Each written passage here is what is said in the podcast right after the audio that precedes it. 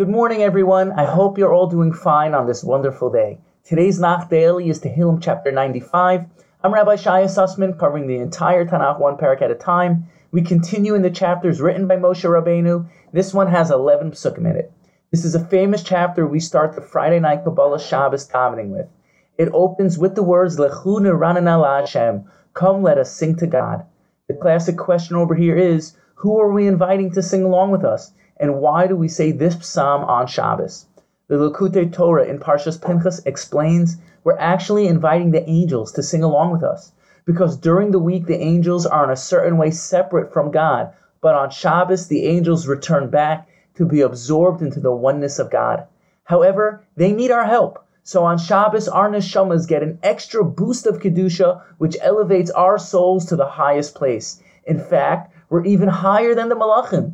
Therefore, we call out to the angels from that high place and we say, Lechu al Hashem, join us, come let us sing together. This chapter reflects the Jewish people's reaction when they see Mashiach.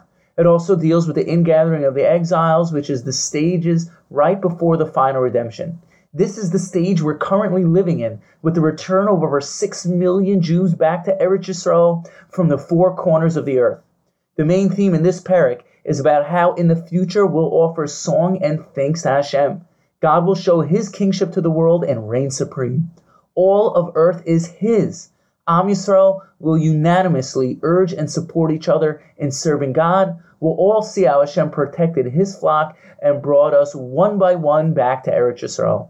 Now for the highlight pasuk. In verse 7 it says, Kihu Elokeinu ba'anachnu am mariso v'tzon yado hayom im tishmo. For he is our God, we are the people he tends, the flock of his care. Today, if you would only listen to my voice. The Gemara in Sanhedrin 98 explains the following story based on this pasuk. Eliyahu Hanavi told Rabbi Yoshua ben Levi he could find Mashiach among the poor at the gates of Rome.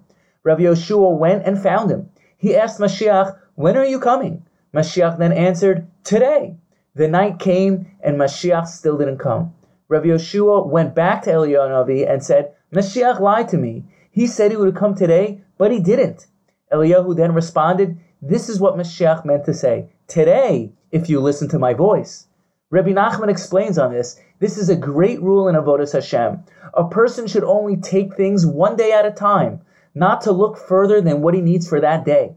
You shouldn't get ahead of yourself and start worrying about all sorts of things, especially when it comes to serving Hashem. You should only look at it as you only have that day, hour, and moment.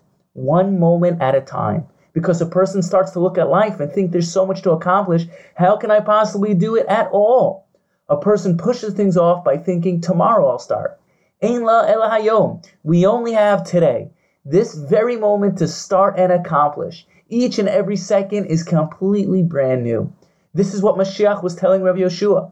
If you want to bring me, you need to start today and only do what you're supposed to do today.